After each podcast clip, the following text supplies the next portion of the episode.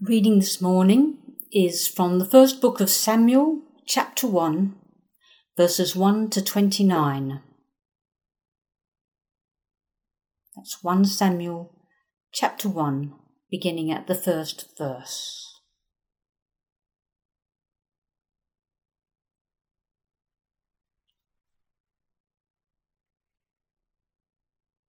There was a certain man from Ramathaim a Zophite from the hill country of Ephraim, whose name was Elkanah, son of Jeroham, the son of Elihu, the son of Tohu, the son of Zoph, an Ephraimite. He had two wives. One was called Hannah, and the other Peninnah. Peninnah had children, but Hannah had none. Year after year, this man went up from his town to worship and sacrifice to the Lord Almighty at Shiloh, where Hophni and Phinehas, the two sons of Eli, were priests of the Lord. Whenever that day came for Elkanah to sacrifice, he would give portions of the meat to his wife Peninnah and to all her sons and daughters. But to Hannah he gave a double portion because he loved her. And the Lord had closed her womb. Because the Lord had uh, closed Hannah's womb, her rival kept provoking her in order to irritate her. This went on year after year. Whenever Hannah went up to the house of the Lord, her rival provoked her till she wept and would not eat. Her husband Elkanah would say to her, Hannah, why are you weeping? Why don't you eat? Why are you downhearted? Don't I mean more to you than ten sons? Once, when they had finished eating and drinking in Shiloh, Hannah stood up. Now Eli the priest was sitting on a chair by the doorpost of the Lord's house. In her deep anguish, Hannah prayed to the Lord, weeping bitterly. And she made a vow, saying, Lord Almighty, if you will only look on your servant's misery and remember me, and not forget your servant, but give her a son, then I will give him to the Lord for all the days of his life, and no razor will ever be used on his head. As she kept on praying to the Lord, Eli observed her mouth. Hannah was praying in her heart, and her lips were moving, but her voice was not heard. Eli thought she was drunk and said to her, How long are you going to stay drunk? Put away your wine.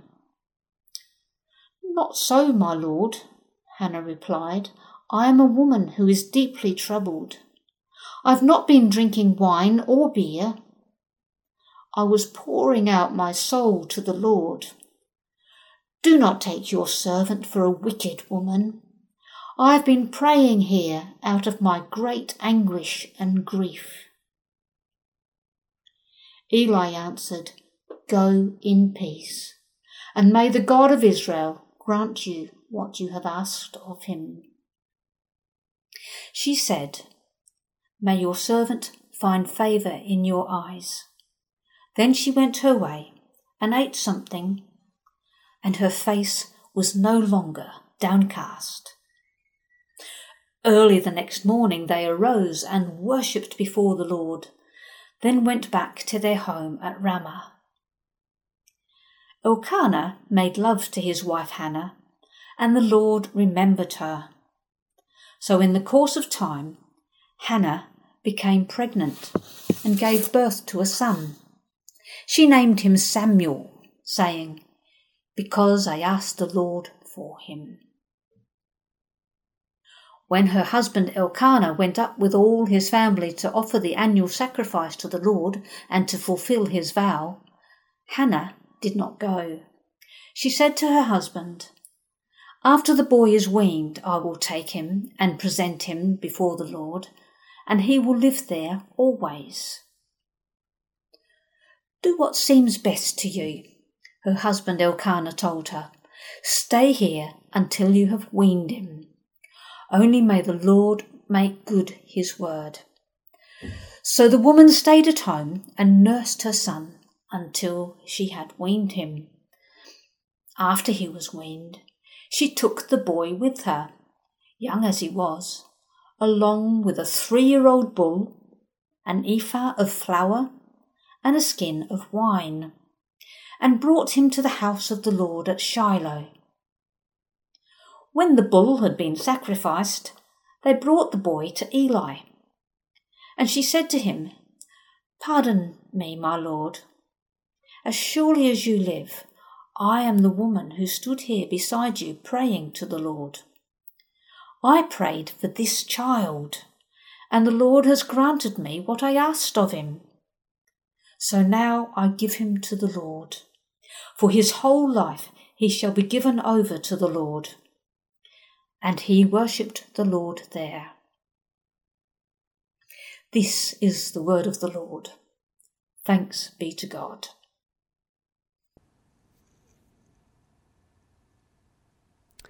A few weeks ago, I came across an article in the Times by Matthew Paris, and it was titled, Who's Having a Good or Bad War on COVID?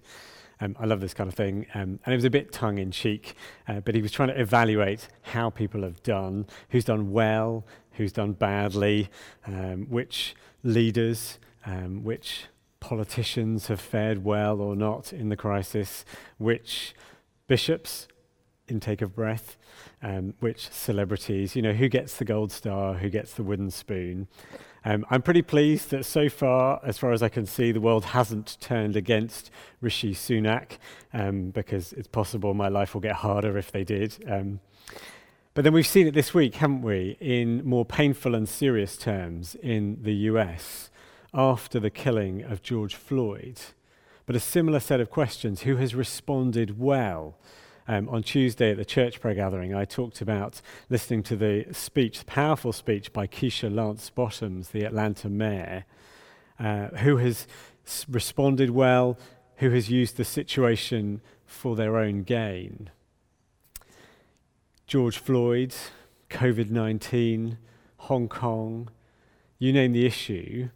I think what I'm saying at the moment is we are in a time where we are very, very aware of good leaders or bad leaders. And now, as we look at this part of the Bible and we start looking at this together, come back with me in time about 3,000 years to the start of 1 Samuel. God's people, Israel, have been through a period of complete turmoil. Sarah explained earlier they had been taken out of slavery in Egypt. Uh, they'd made it into the promised land. And then there is a period of about 200 years or so um, called the time of the Judges. Um, and it's summarized um, uh, in that book by these words In those days, Israel had no king, everyone did as they saw fit. Now, we might think we've had a, a, tricky couple of weeks in the UK with people trying to work out um, for themselves what exactly coming out of lockdown means. Um, somebody in our house group put it that um, it's like the time of the judges at the moment. But there's 200 years of national and spiritual life for God's people just spiraling downhill. And at times in the book of Judges, it's bordered on anarchy. And so we get to the books of 1 and 2 Samuel, the next part of that, and they are about leadership and leaders. And you can imagine why. Years of spiritual fragmentation, years of national disintegration. And it is time to ask what kind of leader does God's people need? And the answer that we get, I think, is really relevant for us today. And it's why we wanted to study this together. I think it can help orient us for the times we're in now. But I'll come back to that towards the end. For now, I want us just to dive in and to follow the story uh, and see uh, how it opens. Um, you get the opening in verse 1 with a certain man, and he's called Elkanah. He's not especially significant. He is from a pretty uh, unimportant town um, in Israel. So, even though there's this massive national crisis going on, a big story of God's people and how kind of disconnected they've become and everything that's resulted, the writer actually starts small a family situation, a certain man. And what the writer does in his opening is he gives us two scenes of conflict. Uh, the first is a family conflict, the second is a spiritual conflict, and he uses them just to give us the lie of the land. And by the end of the first um, part of the chapter, we really know the problems that God's people have uh, and some of the hints for God's way through. Um, so let's look at those two scenes. The first of them I've called a family stuck. A family stuck. So here's this man, Elkanah, and he has two wives. One is called Hannah, and, and the other is called Peninnah. And by the end of verse 2, we know exactly what the problem is. Peninnah has children, but Hannah doesn't. Probably Elkanah married Hannah, they weren't able to have children, and then he's decided to take uh, a second wife to continue the family line, and no surprise, this has caused problems. And the family conflict is between the two wives now, they're a good believing family. Verse 3 every year they go up to worship at a place called Shiloh, and Elkanah is there and he's doing his best in the situation that he's created for himself. Uh, he gives meat to, ha- uh, to Peninnah and all their children, um, i.e., he's doing his duty. He's not ne- neglectful or uncaring, but he gives more to Hannah, and it's because uh, he loves her. Hannah, who has no children, um, Hannah, whom he loves, and whom we're told the Lord had closed her womb. Not being able to have children, whether for reasons known uh, or reasons not known, or because life circumstances have not allowed that to be a possibility or an availability, it is something that many women have known. And in Hannah's case, we're told it was the Lord who had closed her womb. And many f- might find that very difficult to hear.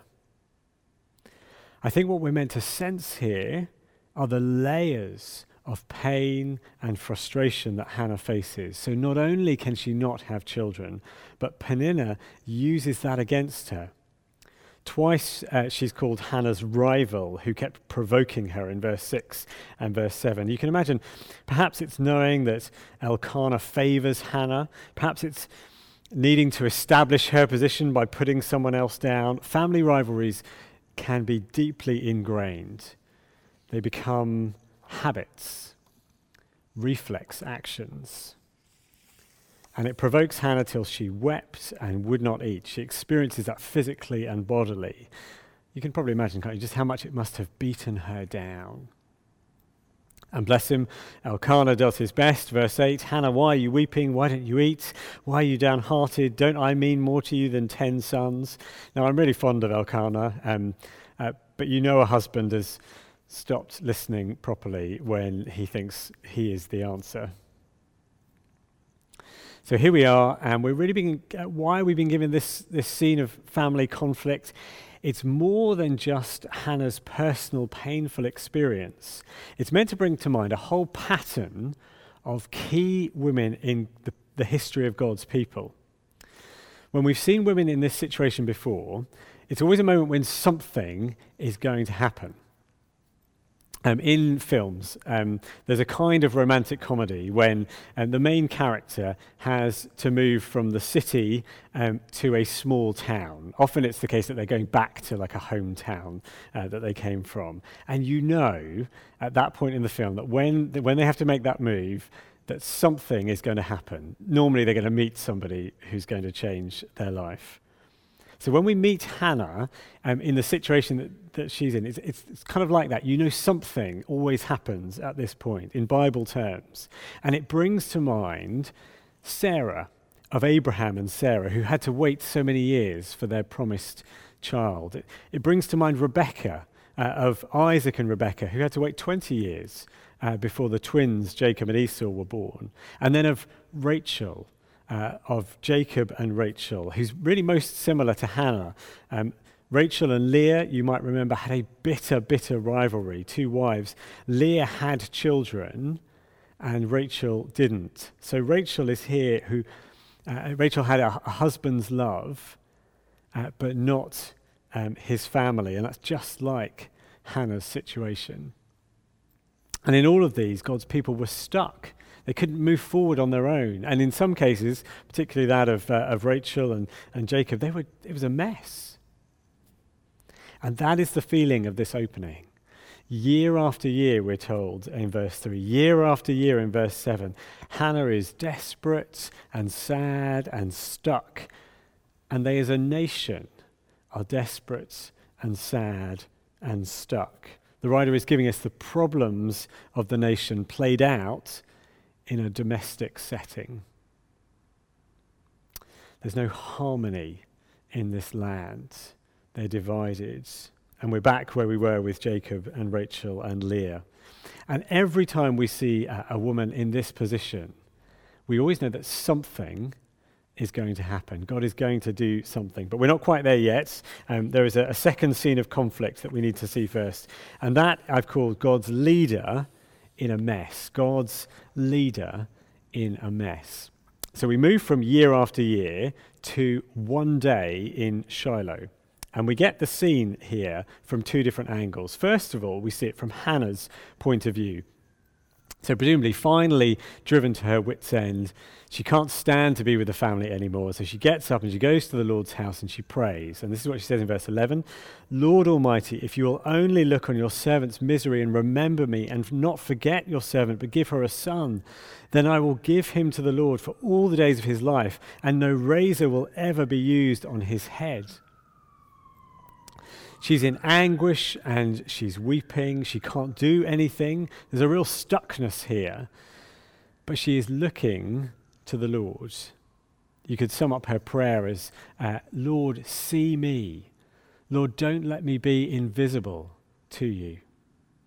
And more than that as well, when she says, Look on your servant's misery, it's a straight echo of God looking on the misery of his people when they were in Egypt, back in um, Exodus chapter 3. Hannah is crying out to be seen just as God's people were seen. So that's from Hannah's point of view. Then we get it from Eli's point of view. And Eli is a priest and a judge of Israel. Now, he's been in the job for 20 years um, at this point. He actually got mentioned right uh, on at the beginning of the chapter, and he's dropped in with his sons, Hophni and Phinehas. Now, we're going to find out in a couple of weeks that Hophni and Phinehas are spiritually corrupt. They're priests and they're awful. Um, but the writer kind of drops it in just as though you, you know of their reputation. Hophni and Phinehas. Oh, um, it's a, a bit like, um, uh, perhaps this might be for the, the platformers and the Pathfinders. Um, if you've read the How to Train Your Dragon book, there's a character called Stoic the Vast. And whenever they introduce him, it's always Stoic the Vast. Oh, hear his name and tremble. Ugh, ugh. Um, it's a bit like that. You imagine sort of Hophni and Phinehas, they're the worst. Oh. And Eli is their dad, and he's in charge of them. And Eli sees Hannah's um, uh, she's there, he sees her lips moving, he doesn't hear anything, and what does he decide? He decides she's drunk. How long are you going to stay drunk? Put away your wine. Now Hannah comes straight back at him. Not so, my lord, Hannah said. I'm a woman who is deeply troubled. I've not been drinking wine or beer. I'm pouring out my soul to the Lord. Do not take your servant for a wicked woman. I've been praying here out of my great anguish and grief. And I've called it a conflict because there's two different interpretations of what's going on. One is that Hannah is devout, and the other is that Hannah is a drunk. And we know the truth that Hannah is there crying out in prayer, but Eli, who's a priest, can't spot someone in his own church praying. And Eli, who is a judge of Israel, can't judge things properly. Do you see this, this second scene? It communicates so much of where they're at that it's like a symbol, a, a, a symbolism. Symbols can be powerful uh, in telling you where a nation is at. I wrote last week that the death of a black man under the knee of a white police officer has become a powerful symbol. And here is Hannah, a quiet woman of faith, pouring out her heart to God and she's seen as a drunk. She's seen as a worthless person, by the judge of all Israel. It tells you, doesn't it, the scope of Israel's problems. So, do you see the two scenes? If you imagine this almost like a film, we've had these, these opening scenes. The first is like a montage of year after year Hannah's plight, um, just like God's people's plight in the past. And then you get the one close up um, scene with Hannah completely misjudged by um, Israel's judge. Here is a woman in desperate need. Here is a nation in desperate need. Here are God's leaders in desperate need. And they are stuck and unable to move forward. And that is when things begin to change. So, lastly, God sees, God hears, God acts. And the close of the chapter really moves swiftly. They return home. Hannah becomes pregnant. Uh, her prayer is answered. Um, when the baby is weaned, so a couple of years, two or three, and probably, Hannah then waits that long and then takes him and presents him to Eli. And I love to think there's a kind of a bit of sass in her voice when she fronts up to Eli. says, verse 26, Pardon me, my lord, as surely as you live, I am the woman who stood beside you praying to the Lord. You imagine her holding up the baby and going, So, how do you like that? And the big point the writer is trying to make is God has acted. And four times in these verses, um, when Hannah speaks, the words are a play on asking for the Lord. And Samuel's name is a play on asking and being heard by the Lord. We're told the Lord remembered her um, in verse 19. The Lord will make good his word in verse 23. The Lord has granted me in verse 27. God has used this childless woman to bring a child into the world who is going to change the direction of his people. He's done it before, and in fact, he will do it again in the history of God's people. So if you think for a moment, just as Hannah gives birth to Samuel, who is a prophet who will be the forerunner to a king, King David, so some years later, a barren woman, Elizabeth, will give birth to a prophet, John the Baptist, who will be a forerunner to the greatest king, Jesus. Now, why are we being told all of this? Why does the story open in this way? I said earlier on, this is a big moment in God's people's history. The writer wants us to know God is at work. He sees the state of his people. He sees Hannah just as he saw Rachel, as he saw Rebecca, as he saw Sarah. He sees them stuck year after year. He sees the mess that his people get themselves into. And he sees the spiritual state of his judge and his priests, uh, and he sees how bad it is. And God sees and he hears and he acts, even when no one would have thought it was possible. I can't imagine anyone thought this little family in Israel had any significance at the time. And I said at the start that, that 1 and 2 Samuel, God is going to teach his people about leadership. And what follows just to, uh, just to sort of stretch it out a little, they are going to see huge change in the coming years. God is going to bring them a king. Uh, the tragedy um, along the way is that by chapter 8, God's people think that they need a king who is like the other nations. They want one who is strong and aggressive and powerful. But what the writer is trying to show in these early chapters is that the one they really need is God Himself. And He's the one they actually have. It's God who is at work. There's really no one else like him. And that's why we wanted to look at the, these opening chapters together in these next few weeks. I'm so aware at the moment we're all evaluating leaders left and right. Who's having a good war or not on COVID 19? How has your favourite leader fared? Who is doing well? Who's not getting it right? Who has said the, the right things uh, about George Floyd? Uh, who is going to lead us into the changed world of the future. Now more than ever, I think it's the time to get in our minds uh, that God is at work. There is no one like him. I wonder if we do we believe that God sees, God hears, God acts.